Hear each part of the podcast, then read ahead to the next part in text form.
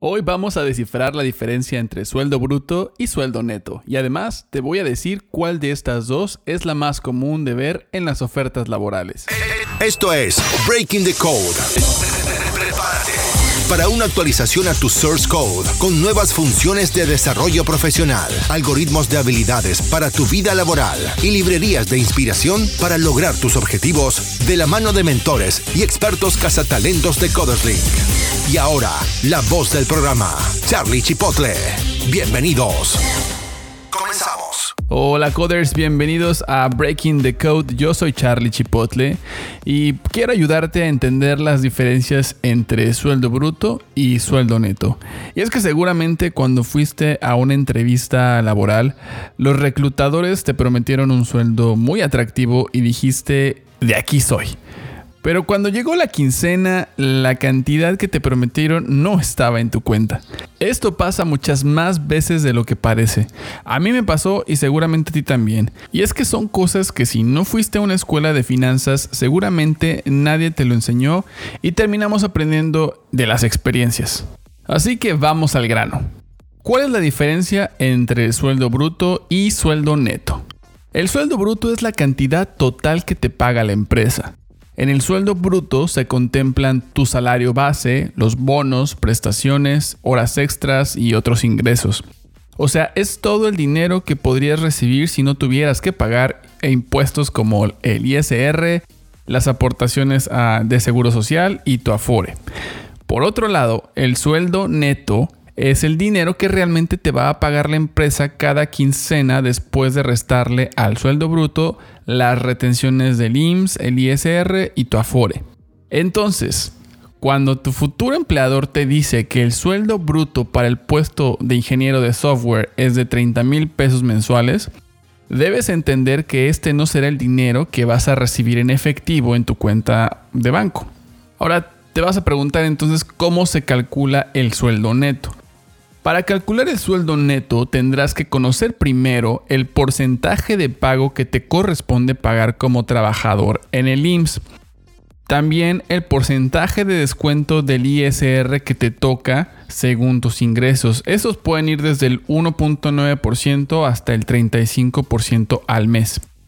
Y también el monto que estarás aportando a tu Afore cada mes. Por ley es el 6.5% de tu salario.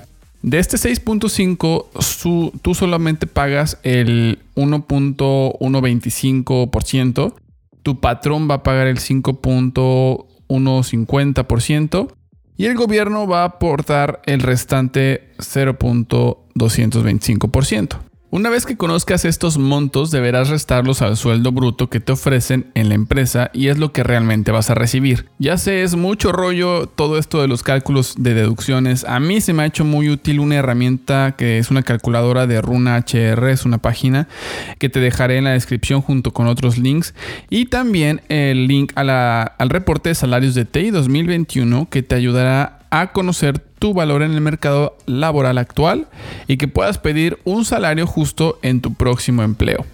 Ahora, ¿cómo saber si te están ofreciendo un sueldo bruto o un sueldo neto? La gran mayoría de las empresas publican sus vacantes con una cifra muy atractiva para los candidatos, para poder atraerlos, y por lo general esas cifras son sueldos brutos. Sin embargo, no es así para todos. Lo mejor que puedes hacer para saber si el salario que ofrece una vacante es bruto o es neto es preguntar directamente al reclutador. Solo recuerda que el que una oferta de salario neto parezca baja no necesariamente es porque te están pagando menos. Siempre toma en cuenta todos los beneficios y prestaciones superiores a los de la ley porque esos también son un factor de competitividad y las empresas lo cuantifican en tu salario integrado.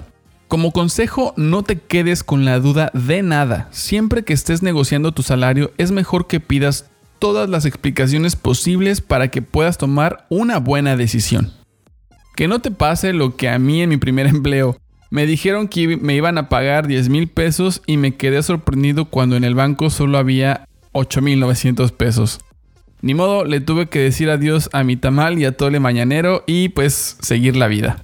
Espero que te hayan sido útiles estos consejos, esta información y si no lo fueron, déjame tus comentarios para poder mejorar. Recuerda que tú puedes encontrar en coderslink.com contenidos para crecer profesionalmente y por supuesto vacantes para conseguir un mejor empleo.